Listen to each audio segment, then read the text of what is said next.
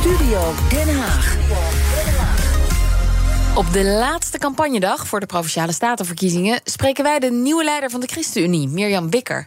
Twee maanden geleden vertrok haar voorganger Gert-Jan Segers vlak voordat die campagne losbarstte. En dan ben je meteen lekker ingewerkt, zou je kunnen zeggen. Mirjam Bikker is in onze Haagse studio en naast haar staat politiek verslaggever Sophie van Leeuwen. Welkom, goedemiddag beiden. Mevrouw Bikker, was dit nou een vuurdoop of beviel het wel goed, dit begin van uw partijleiderschap? U vraagt de reflecties waar ik echt vol in de campagnestand zit. Uh, maar tot nu toe is het geweldig om heel veel enthousiaste ChristenUnie-kandidaten door het hele land te ontmoeten. En daarmee ook een uitgelezen kans om uh, overal uh, er te zijn. En te hebben over wat, wat belangrijk is. Dus eerlijk gezegd bof ik ook een beetje. Ja, en u bent al een keer um, lijsttrekker voor de Eerste Kamerverkiezingen geweest hè, in 2019. Dus het campagnebloed heeft u al in uw adresstromen. Uh, zeker. Sterker nog, ik, was, uh, ik ben begonnen als lijsttrekker in Utrecht in 2006. En vanaf dat moment is het wel, uh, ik vind campagne voeren heerlijk. En waarom? Je spreekt zoveel mensen en je hebt het over wat je droomt voor je, destijds je stad, later voor, voor dit land. wat je droomt voor je kinderen. Mm. en dat zijn de mooiste gesprekken. In plaats van dat kleine geknirp en geknerp ja. wat je ook kan hebben. Nu gaat het over wat vind je echt belangrijk. Maar goed, en dit zijn dan de provinciale statenverkiezingen. het gaat ook over de Eerste Kamer. Maar Gert-Jan Segers ging weg op een moment dat die campagne, nou ja, die, die stond op uitbarsten. Uh, dan loopt u toch tegen een paar dingen aan, kan ik me voorstellen. Nou, gelukkig wel in een partij die uh, echt een team is. We zijn natuurlijk niet de grootste partij van Nederland, wat niet eerst kan komen, maar op dit moment uh, niet. Uh, en dat merkt ook dat je elkaar goed. Dat, dat, ja, absoluut. Ik heb, ben van de hoopvolle politici. maar dat maakt ook dat je elkaar goed kent. dat je al eerder campagnes met elkaar hebt gedaan. En in die zin, natuurlijk is het een wissel. dus dat maakt dat je op een andere plek staat. Maar de meeste mensen ben je goed bekend mee. En Sophie, hoe doet de ChristenUnie het eigenlijk in de laatste peilingen? Nou, dat kan wel beter, want ze staan op een licht verlies. In die peiling, de slotpeiling van INO Research, krijgen ze 4% van de stemmen. Nou, dat was bij de vorige provinciale statenverkiezingen 5% mm. van alle stemmen in Nederland. Ja, je bent natuurlijk een regeringspartij, dan krijg je er ook echt van langs op dit moment. Maar als je kijkt naar die Eerste Kamer, dan zou ChristenUnie worden gehalveerd van vier naar twee zetels. Komt ook een beetje door een extra restzetel van vier jaar terug. Toen hadden jullie geluk, die kregen jullie cadeau.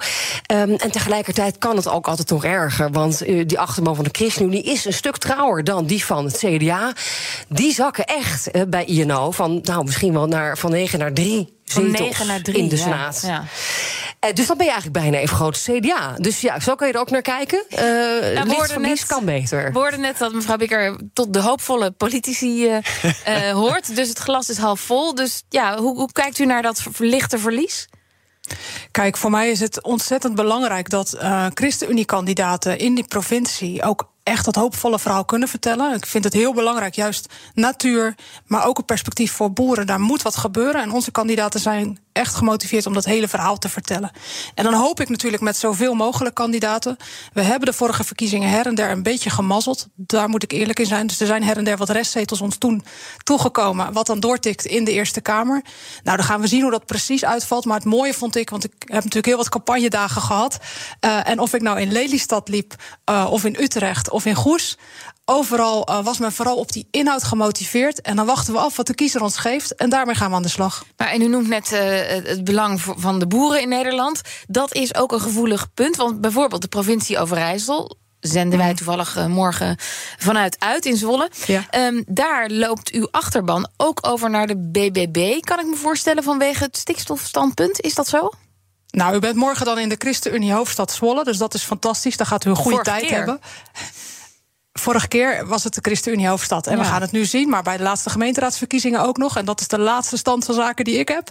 Um, natuurlijk leeft er een zorg over de toekomst van boeren en de toekomst van een, een platteland waarin ook er volop aandacht is, juist vanuit Den Haag. Dus dat snap ik heel goed. Maar als we dan ook even goed kijken naar wat de ChristenUnie daar dan neerzet, dan zie ik aan de ene kant Piet Adema, die juist met al die boeren in gesprek is om zijn toekomst te geven, niet die onzekerheid te laten bestaan, daarvoor knokt. Duurt wel uh, lang, hè, mevrouw Bikker?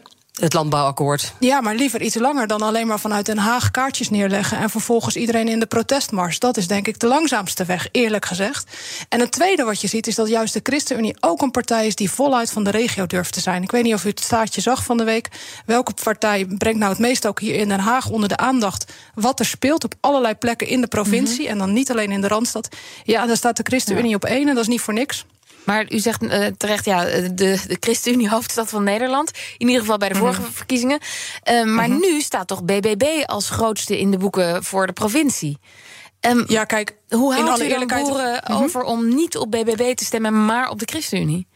In alle eerlijkheid waren wij in de Overijssel zelf natuurlijk niet de grootste. Dus uh, dat, dat wilde ik ook niet beweren hoor. Maar ik dacht wel, u gaat een ontzettend leuke dag morgen hebben in oh, Zwolle. Oh, daar twijfel ik niet aan. Kijk, dat zijn we dan in ieder geval eens.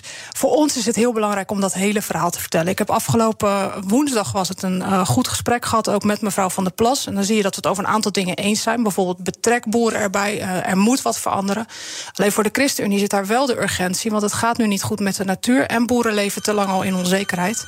Sorry voor de bel die hier gaat vanuit de Tweede Kamer. Ja. Maar dat is wel de reden uh, waarom ik echt denk. Um, de ChristenUnie vertelt het hele verhaal. En ik spreek ook geregeld boeren die dat ook zien. Ik was afgelopen zaterdag in Dordrecht. Zat om tafel met natuurbeschermers, maar zeker ook met boeren. En die spreken mij dan aan op hun zorgen. Maar willen ook een overheid die ervoor kiest dat er een landbouw is met toekomst. Een duurzame landbouw. En die zien ook daarin dus de stappen die we zetten. En we werden het eens. En eerlijk gezegd, dat is de politiek van de ChristenUnie. Aan tafel gaan, het gesprek voeren en dan ook besluiten nemen. Maar uh, nog even inzoomen op BBB en de mhm. ChristenUnie. Want als uw achterban uh, moet kiezen tussen het, uh, de stikstofdiscussie of het strenge asielbeleid dat BBB voorstelt. en daarin ook meestemt met Ja 21 bijvoorbeeld. dat lijkt me zo'n enorm inhoudelijke spagaat. Dat gaat toch bijna niet samen? Um, nou, wij hebben heel duidelijk aangegeven, ook richting BBB, in datzelfde gesprek met mevrouw Van der Plas. Afgelopen woensdag werd het ook uh, absoluut duidelijk. Kijk, voor mij is ook een vluchteling een mens. Dus daar ga je menswaardig mee om. En die zet je niet op het vliegtuig naar Rwanda. Daar verschillen we van mening over. Mm. En uh, het leek er ook op dat dat nog een poosje ging duren, dat verschil van mening. Is voor mij een uitgangspunt. Moeten we grip op migratie krijgen? Ja. Maar wel altijd op een manier dat je het hebt over mensen. En uh, niet zomaar op een vliegtuig naar Rwanda. Maar even over migratie trouwens. Want het college in Alkmaar is, uh, is zojuist ja, gevallen. Inclusief de ChristenUnie-wethouder Joël Voordewind. Ah, Vanwege een asielzoekerscentrum. Dus daar zie je het al toch wel helemaal misgaan. En onbestuurbaar worden. Nu nou, al. Wat je heel erg ziet is uh, dat juist Alkmaar en juist Joël Voordewind zetten zich in, steken hun kop ook eigenlijk uit. Hè, om asielzoekers op te vangen. Want niemand wil een herhaling van Ter Apel. Dat mensen buiten sliepen, Terwijl uh, er verder in Nederland een hele hoop gemeenten hun verantwoordelijkheid niet namen of onvoldoende namen. En wat is het dan belangrijk dat wij moedige bestuurders hebben die zeggen: ja, wij zetten de schouders eronder. Dat doet Joël. En ik zou hopen dat D66 in Alkmaar, want dat is de partij die ervoor gekozen heeft dat deze coalitie valt, dat die, die moet ook op gaan brengen. En nou ja, in die zin uh, er kan elke dag iets goeds gebeuren. Dus wie weet dat ze in Alkmaar weer aan de praat raken. Maar het allerbelangrijkste is dat we moedige bestuurders hebben die zorgen dat mensen niet buiten slapen. En ja, dan moet je kijken wie hoort er in ons land. Kunnen we het prima over hebben, maar niemand moet buiten slapen. Kees. toch, toch, mevrouw eh, Bikker. Dit, dit zijn hele mooie woorden. En u, u zegt, ja, we hebben moedige bestuurders nodig. Maar ja, mm. de, de, kans dat u gaat besturen met de ChristenUnie in de, in de provinciale staten, in ieder geval in, in de coalitie. Ja, die, dat, die is wel heel erg klein. Hè? Dus zijn het niet, ja, allemaal, is het niet allemaal een beetje wensdenken? Nou, u heeft gezien dat op dit moment de ChristenUnie in heel veel colleges zit in de provincies. En tegelijkertijd voor ons als ChristenUnie-politici politici begint het niet bij macht, maar bij idealen. En daarmee gaan wij aan de slag. En dan zullen we zien, is dat in de coalitie, in de oppositie. Hier in Den Haag hebben we ook lange tijd gezegd: voor ons hoeft het niet. Uiteindelijk bleek het wel nodig. Nou, dan gaan we met de idealen de coalitie in, maar altijd om wat ten goede te bereiken. Dus liever niet met uh, de boer-burgerbeweging samenwerken? Ik sluit nu niemand uit. Uh, er zijn twee partijen waarvan ik denk, daar lijkt het me minder uh, vertrouwenwekkend. Uh, ergens dat je denkt daar, om daarmee samen te werken. Dat zult u begrijpen. Dat Welke zijn Forum en PVV. Ja. Um, maar verder sluit ik niemand uit. Er moet gewoon het gesprek gevoerd worden op provinciale statenniveau. En van de twee partijen die ik genoemd heb, zie ik gewoon eerlijk gezegd als we naar de verschillende programma's kijken, op dit moment niet dat je dat op een vertrouwenwekkende manier vorm zou kunnen nee, geven. Maar, maar toch, hè, als u moet samenwerken of wil samenwerken met bijvoorbeeld een partij als BBB, ja, mm -hmm. die partijen kunnen ook weigeren het Haagse stikstofbeleid uit te voeren. Ziet u uh, zich daarmee samenwerken? Wat ik belangrijk vind, morgen is het allereerst aan de kiezer dat wil ik even voorop zetten. En laat de kiezer ook zeggen wat hij belangrijk vindt voor Nederland. Wat hij belangrijk vindt voor de landbouw, voor de natuur en voor een leefbaar platteland. En dan vind je de ChristenUnie aan je zijde als je het hele antwoord wil geven.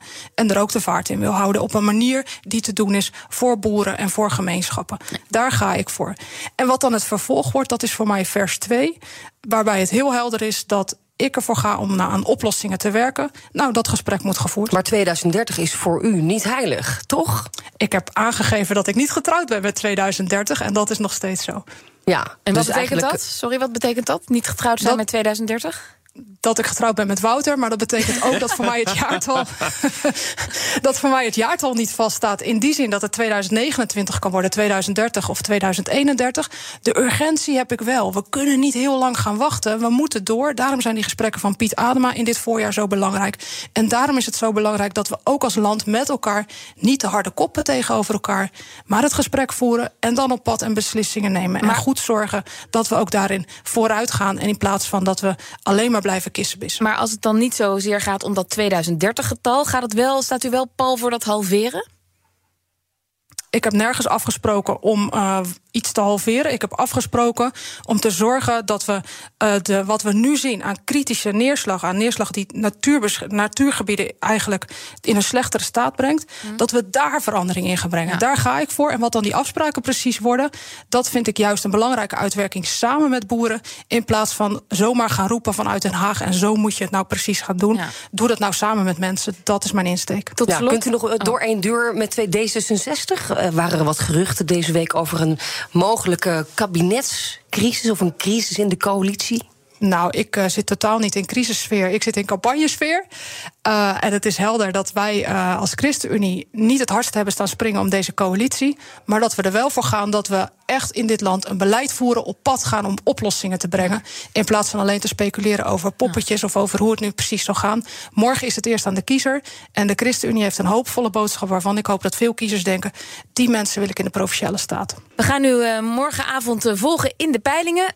dank voor nu, ChristenUnie-leider Mirjam Bikker en politiek verslaggever Sophie van Leeuwen. Ook Thomas van Zeil vind je in de BNR-app. Je kunt live naar mij luisteren in Zaken doen. De BNR-app met breaking news, het laatste zakelijke nieuws... en je vindt er alle BNR-podcasts, bijvoorbeeld Het Nieuwe Geld. Download nu de gratis BNR-app en blijf scherp.